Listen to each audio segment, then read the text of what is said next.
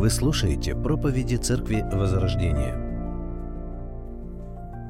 Приветствую вас, Церковь Христова, мир вам. Э, Милость Божия, что мы можем собираться вместе для совместного поклонения Ему, для размышления над Его Словом, для научения из Него. Огромное благословение, что Бог создал э, Церковь, и мы можем друг друга наставлять, ободрять, поддерживать, молиться друг за друга, радоваться, плакать вместе. Именно такое ее задумал э, Господь. Мы сегодня прочитаем хорошо всем известный текст Священного Писания, который многие знают э, наизусть. Он записан в пятой главе первого послания фессалоникийцам. Это одно из самых э, цитируемых мест Библии. Когда апостол Павел писал это послание, он был наполнен желанием ободрить верующих, укрепить их веру посреди э, испытаний и трудностей, э, таких как гонения, болезни, э, ложные учения, борьба с грехом, чтобы церковь была отражением Божьей славы. Я назвал сегодняшнюю проповедь «Признаки истинной церкви». Давайте прочитаем место Священного Писания, оно короткое. Но оно очень полезное для каждого из нас, и если нам удастся применять его в своей жизни, то это будет огромным а, благословением. Первое послание, Фессалоникийцам, 5 глава, 16 по 18 стих. «Всегда радуйтесь, непрестанно молитесь, э, за все благодарите, ибо такова у вас воля Божия во Христе Иисусе». Аминь. Это завершающая часть послания, где апостол дает э, последнее наставление. Мы помним, что Павла выгнали из Фессалоник, Э, или, так сказать, заставили покинуть этот город. Но за это время, э, непродолжительное время, которое он там пробыл, успела э, образоваться община, церковь, которой было также недоброжелательное отношение. Эта церковь была гонима. Несмотря на все это, они стойко переносили те трудности и испытания, с которыми сталкивались, и их вера была примером для окружающих церквей, находящихся Э, в соседних э, городах, о чем мы читаем э, в первой главе 6 стиха. «И вы сделались подражателями нам и Господу, приняв слово при многих скорбях с радостью Духа Святого, так что вы стали образцом для всех верующих в Македонии и Ахае. Ибо от вас пронеслось слово Господне не только в Македонии и Ахае, но и во всяком месте прошла слава о вере вашей в Бога.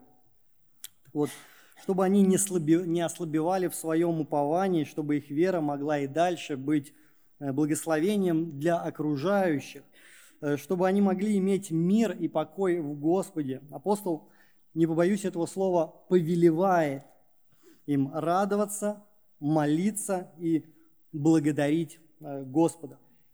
Итак, первый признак истинной церкви – это радость. Павел пишет, всегда радуйтесь. Это самый короткий стих в Новом Завете э, на греческом языке. Всегда радуйтесь. Пантоты кареты. То есть, чтобы нам начать понимать, о чем здесь говорит этот стих, э, нам бы хорошо понять, о чем он не говорит. Вот, что это не значит это не значит, что у меня будет постоянно улыбка до ушей. Радость не подразумевает какой-то священный смех. Это не состояние какой-то нирваны. Радость не значит отсутствие э, неблагоприятных обстоятельств. Еще один короткий стих, помните все. Э, Иисус прослезился, но тем не менее кого, как не Христа, мы можем э, назвать обладателем совершенной радости. Павел, находясь в заключении, тоже радовался. Филиппийцам 2 глава, 17 стиха мы читаем, «Но если я и соделываюсь, жертвую за жертву и служение веры вашей, то радуюсь и сорадуюсь всем вам, о всем самом и вы радуетесь и сорадуйтесь мне». Радость – это не значит, что все идет так, как я хочу – как э, мне удобно. Что это значит? Радость. Всегда радуйтесь. Это значит, что нужно радоваться всегда. Возможно ли это? Э, ну, давайте посмотрим, что является источником нашей радости.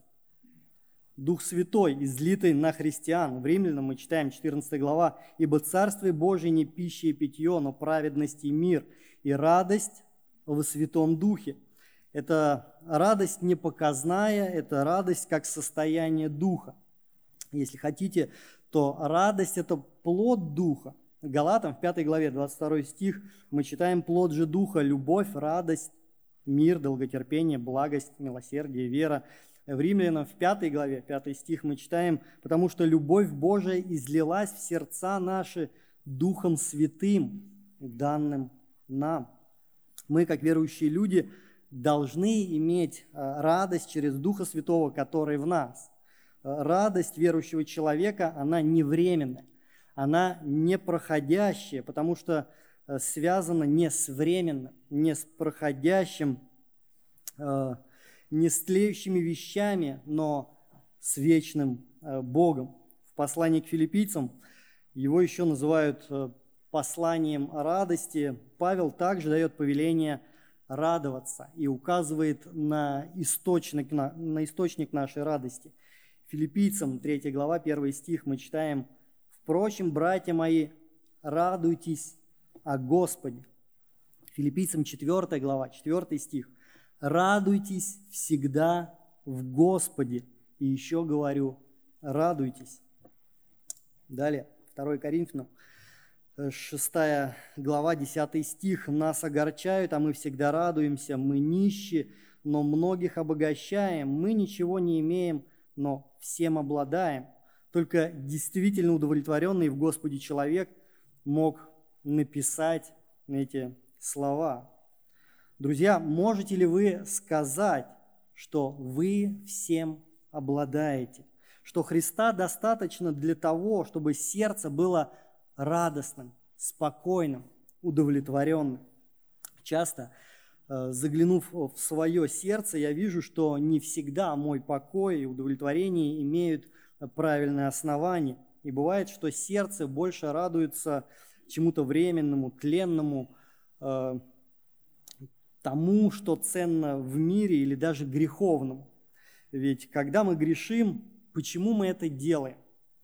Э, мы думаем, что это принесет нам что-то лучшее, а значит радостнее, чем хочет и дает Господь. Итак, всегда радуйтесь означает радость в Господе или о Господе. Радуйтесь, потому что Господь, простив вас и приняв вас, сделал самое главное в вашей жизни, решил проблему греха, решил проблему вашей вечности. Вы больше не враги Богу, но Его дети, и Он, как любящий Отец, имеет к вам соответствующее отношение. Почему радоваться в Господе это а, важно? Радость в Господе показывает на принятие Божьей воли в нашей жизни. Представьте себе ребеночка, родители которого одели в чистую одежду и сказали, сынок, мы скоро идем в гости, иди пока погуляй, только осторожно, не испачкайся. Но он особенно не прислушался к родительскому повелению, а пошел играться в песочнице и ковыряться в грязной луже. И пришел домой весь э, грязный, мокрый. Будет ли он сильно радоваться, когда вернется домой, и когда родители его будут наказывать? Я думаю, не будет. Но цель родителей не причинить ребенку боль, но научить послушанию. И если бы он это мог понять, то э, мог бы радоваться, ведь родители проявляют заботу о нем. И то это один из, и далеко не самый совершенный пример, ведь люди, они несовершенны. И мы, как родители, э, тоже несовершенны, а наш Господь, Он совершенный. Он мудрый, Он любящий, и когда Он что-то посылает в нашей жизни, то понимание того, что это из Его отцовской любящей руки должно приносить э, радость и покой в сердце. Э, через все, что Он посылает, Он учит нас послушанию, Он хочет, чтобы мы были отражением Его славы. Разве это не прекрасно? Евреям 12 глава, 11 стих мы читаем, «Всякое наказание в настоящее время кажется не радостью, а печалью, но после наученным через него доставляет мирный плод э, праведности. Э, вот здесь это слово «наученным» через него в оригинале звучит как «наупражнявшимся». То есть Бог нас тренирует, закаляет, укрепляет, а не делает э, зло для нас. Посему, если Бог тебя чем-то благословил, радуйся Его милости. Если послал трудности в твою жизнь, радуйся, ведь Он никогда не ошибается и дает то, что именно нужно э, тебе. Я не говорю о том, что если там, э, ваш ребенок упал с велосипеда или когда он там упал э, с самоката, или кто-то из близких попал в аварию или заболел, нужно плясать от счастья. Нет. Но во всем этом мы можем находить утешение в Господе, во всем этом мы можем иметь покой и мир э, в нашем сердце, зная, что все находится под э, Божьим контролем, и это будет радовать наше сердце. Итак, первый признак истинной церкви – это наличие Божьей радости в э, сердце, не зависящей от обстоятельств. Радость самим Богом, Его прощением, Его принятием. Второй момент – молитва. Следующее, к чему призывает нас апостол, он говорит нам, непрестанно молитесь. Вот возможно ли это? Что это не значит? Это не значит, что мы должны обязательно вслух произносить какие-то слова, обращенные к Богу. Это также не значит, что мы в этот момент не можем заниматься каким-то э, другим делом. Это не значит молиться вообще беспрерывно. Иначе мы смогли бы даже Христу предъявить данную претензию. Луки э, в 11 э, главе э, мы читаем с первого стиха. «Случилось, что когда он в одном месте молился и перестал, один из учеников его сказал ему, «Господи, научи нас молиться, как Иоанн научил учеников своих». Иисус молился и перестал. Да, и что же это значит? Э, вы помните, что в ответ на эту просьбу Христос им ответил? Он им дал пример э, молитвы «Отче наш».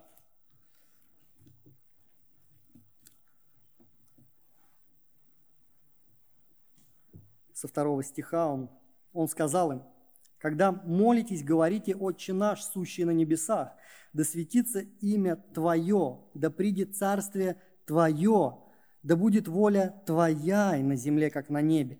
Хлеб наш насущный подавай Ты нам на каждый день, и прости Ты нам грехи наши, ибо мы прощаем всякому должнику нашему.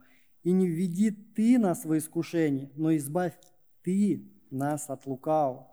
Я специально вот здесь прибавил вот эти в последних э, предложениях местоимения «ты», чтобы было понятно, что молитва – она э, сосредоточена на э, Господе. Молящийся человек, он сосредоточен на Господе, он выражает свою зависимость от Него, он прославляет Его.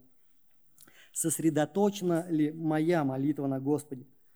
Понимаю ли я свою зависимость от Него? Непрестанно молиться – это молиться регулярно. В книге Даниила, в 6 главе, мы читаем – Даниил же, узнав, что подписан такой указ, пошел в дом свой, окна же в горнице его были открыты против Иерусалима, и он три раза в день преклонял колени и молился своему Богу и славословил его, как это делал он и прежде того. Это вот хороший пример регулярной молитвы. Даже когда нельзя было молиться, когда были какие-то трудности, переживания, когда была положение, что за это можно поплатиться жизнью, что он делает? Он идет и молится. Здорово, если мы не по остаточному какому-то принципу молимся. То есть было время, ну хорошо, мы, я помолюсь. Не было, ну помолюсь в следующий раз. То, что действительно важно для человека, на то всегда есть время. Так что для молитвы важно планировать, выделять время. Но молитва, она не ограничивается только неким особенным временем уединения, возможно, каком-то уединенном месте, хотя это здорово, если у каждого из вас есть какое-то уединенное место, но как кто-то сказал, непрестанно молиться – это не значит, что нужно молиться и ничего не делать. Это значит, что ничего не начинать делать без молитвы. Почему бывает так, что мы э, редко молимся? Э, часто это связано с тем, что мы привыкли к тем благам, которые получаем из э, Божьих рук, например, к нашему здоровью.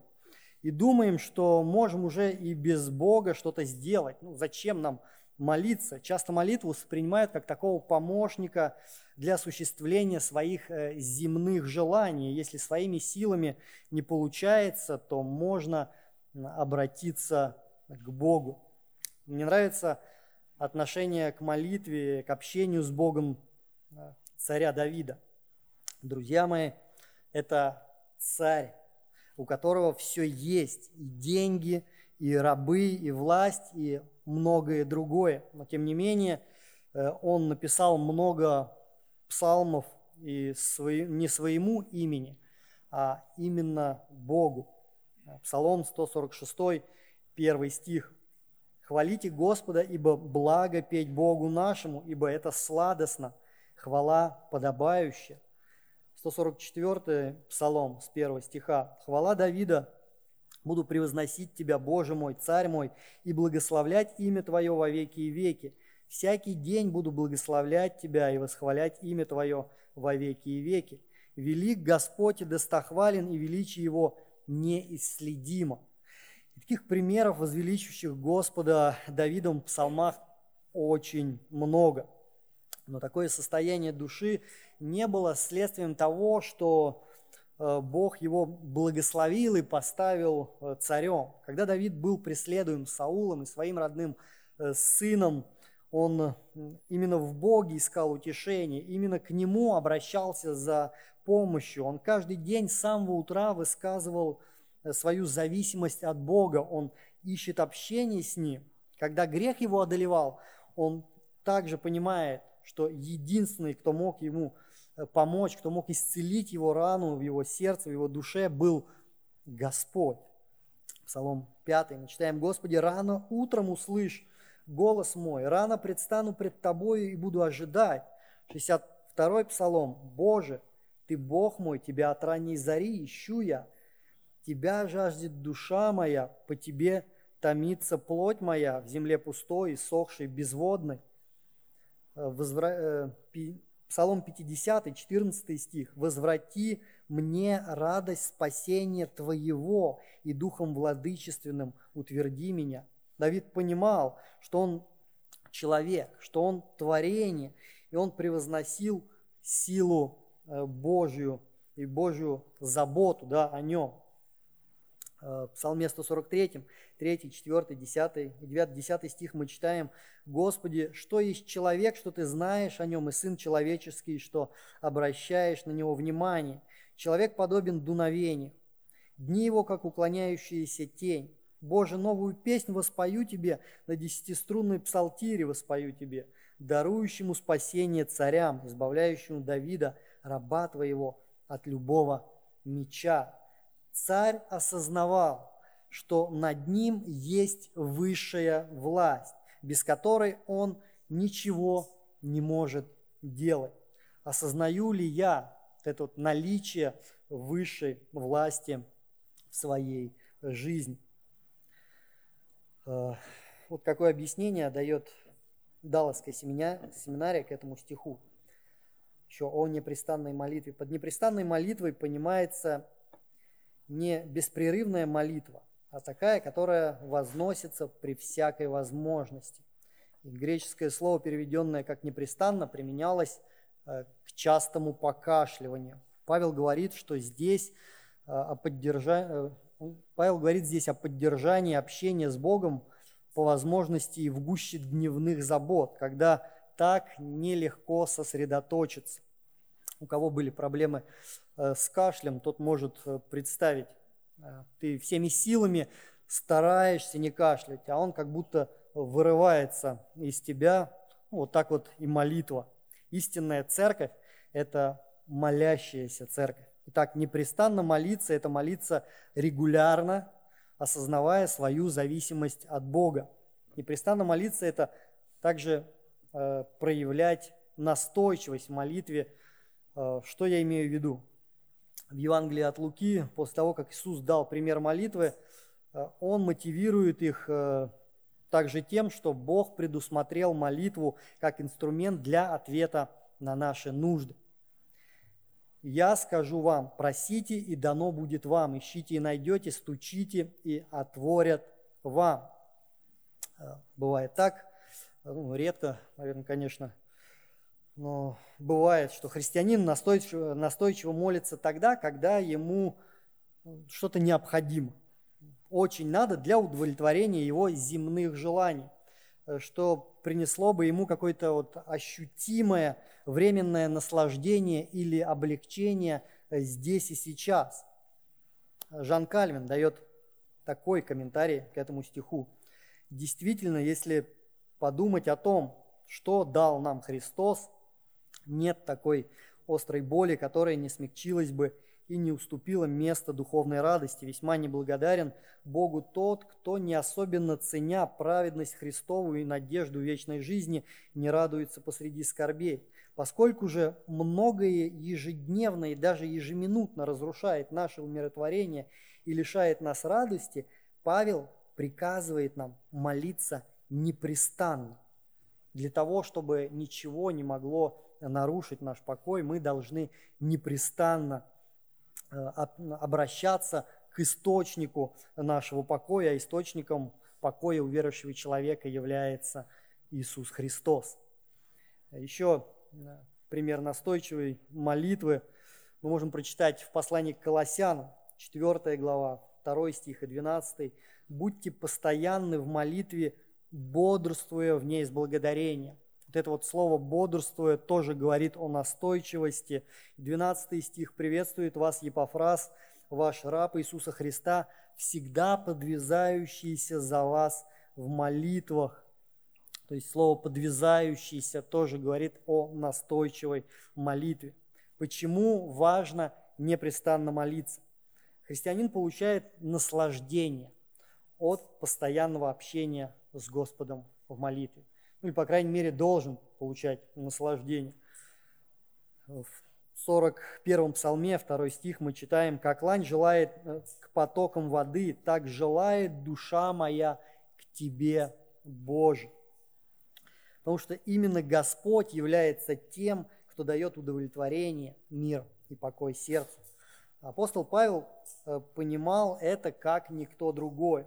Он перенес много трудностей и в своем следовании за Господом, но благодаря доверию Богу всех своих переживаний э, Господь давал мир его сердцу, и он даже мог хвалиться трудностями. Помните, когда он трижды молился о жале в плоти, и Бог э, сказал, что довольно для тебя благодати моей. Павел пишет дальше во 2 Коринфянам 12 главе 9 стих. «И потому я гораздо охотнее буду хвалиться своими немощами, чтобы обитала во мне сила Христова». Именно поэтому важно помнить, что настойчивая молитва, она не меняет Бога и Божьи планы, но зато она меняет нас и наши планы. Настойчивая молитва, она не меняет Бога и Божьи планы, но настойчивая молитва, она меняет нас и наши планы. И последний, третий момент э, – это благодарность. Истинная церковь – это благодарная церковь. Что это значит?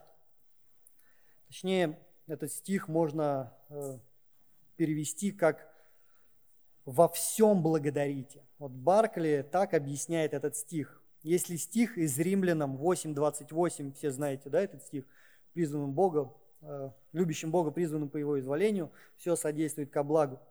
Так вот, если стих из Римлянам 8.28 э, справедлив, мы должны обладать способностью благодарить Господа во всякое время, во всех обстоятельствах и за все. Э, хотя добавить, может, можно добавить, да, что неблагодарность – это черта неверующего человека. В Римлянам в первой главе, 21 стих мы читаем, «Но как они, познав Бога, не прославили Его как Бога и не возблагодарили, но осуетились в умствованиях своих, и омрачилось их несмысленное сердце, да, не прославили и не возблагодарили». То есть здесь говорится о неверующих людях. 2 Тимофею, 3 глава, 1, 2, 5 стих. Зная же, что в последние дни наступят времена тяжкие, ибо люди будут самолюбивы, сребролюбивы, горды, непо, э, надменно, злоречивы, родителям непокорны, неблагодарны. И дальше написано, имеющий вид благочестия, силы же его отрекшиеся. Эти люди будут в церкви, да, но это будут неверующие люди – Благодарите Бога в сложных обстоятельствах, а посреди скорбей. Благодарите, зная, что именно Он их послал, и именно через эти обстоятельства вы можете прославить Бога. Помните, когда Христос накормил 4 тысячи человек, кроме женщин и детей. Вот все привыкли вот этот вот э, момент э, ну, как-то воспринимать как только чудо. Вот. Но заметьте, один удивительный момент.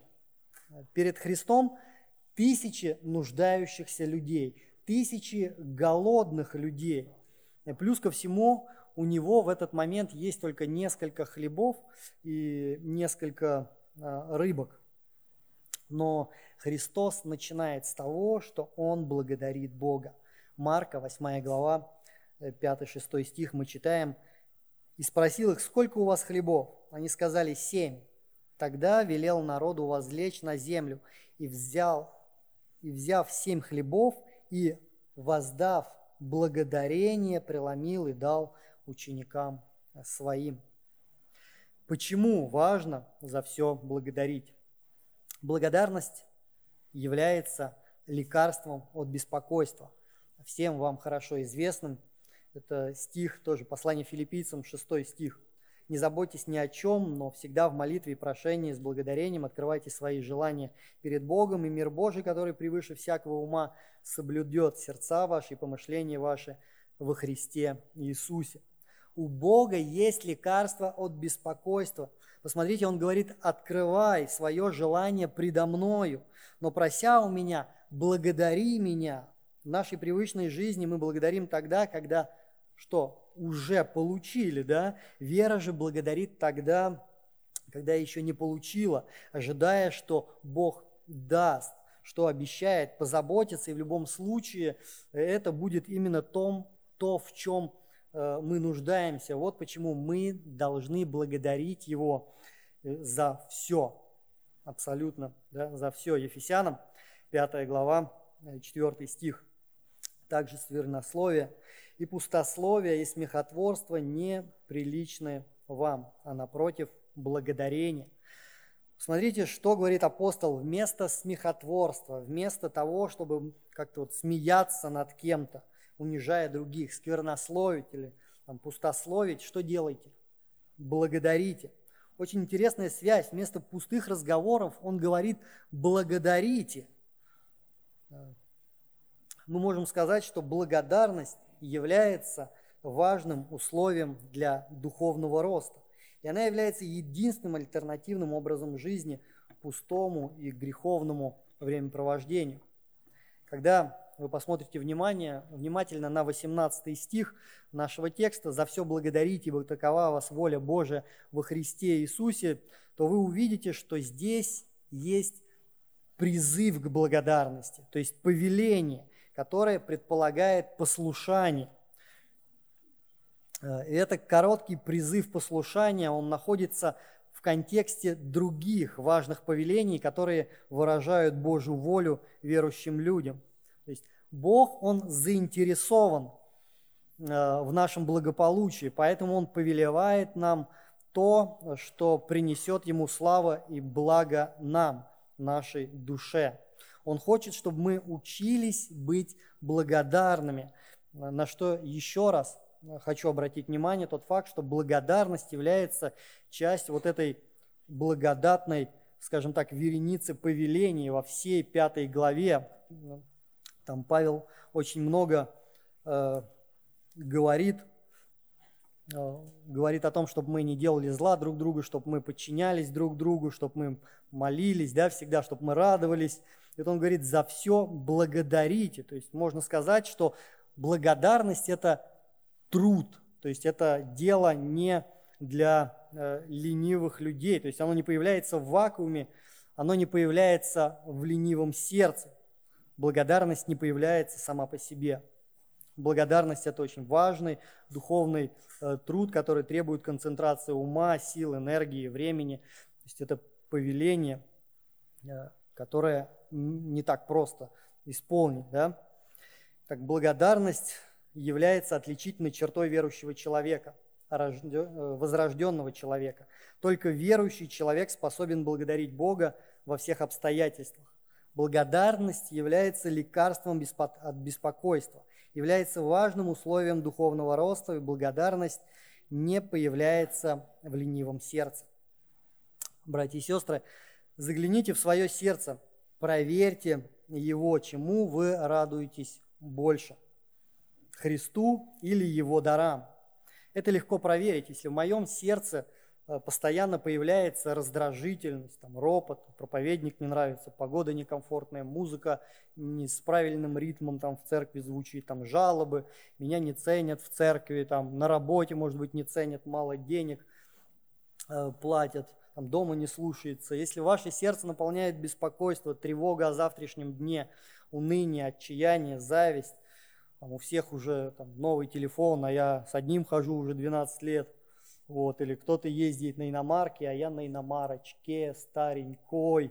Да, если в вашем сердце всегда надменность, мстительность, клевета, пустословие, сквернословие, то я радуюсь не тому, что нужно. Радоваться истинной радостью, выражать свою зависимость от Него в молитве, благодарить Его, мы сможем тем больше, чем больше мы осознаем степень наших грехов – и чудный дар благодати, который мы получили. А это, как мы читаем, возможно только в Иисусе Христе. То, что Христос сделал для нас на Голговском кресте, умер вместо нас, даровал нам э, праведность э, благодаря своей жертве. Э, мы можем иметь через это как раз-таки радость в Господе и всегда можем благодарить Бога. Э, если мы Его любим, любим Его Слово, любим э, у Него учиться, любим на практике проявлять то, чему Он учил, то эти признаки истинной церкви, они будут реальны и у нас с вами, в жизни каждого из нас. Тогда наша церковь будет всегда радоваться, постоянно молиться и всегда и во всем благодарить Бога в Иисусе э, Христе. Аминь. Давайте помолимся. Господи, мы славим Тебя, что Ты спас нас. Мы славим Тебя, Господи, то, что Ты принял нас в число своих детей, Господи. Славим Тебя за Твои повеления. Господи, мы благодарим Тебя, то, что благодаря Твоей жертве, благодаря Твоему искуплению – теперь мы можем иметь радость в Тебе, Господи. Несмотря на то, что происходит в нашей жизни, независимо от каких-то внешних обстоятельств, мы можем иметь покой, радость и удовлетворение. Благослови, чтобы это действительно было так в нашей жизни. Благослови понимать, чувствовать свою зависимость от Тебя и всегда приходить к Тебе в молитве. Господи, просим Тебя, благослови наши сердца, чтобы наши сердца, они были благодарными сердцами, благодарными Тебе, Господи, сердцами. Просим Тебя во имя Иисуса Христа и для Твоей славы. Аминь.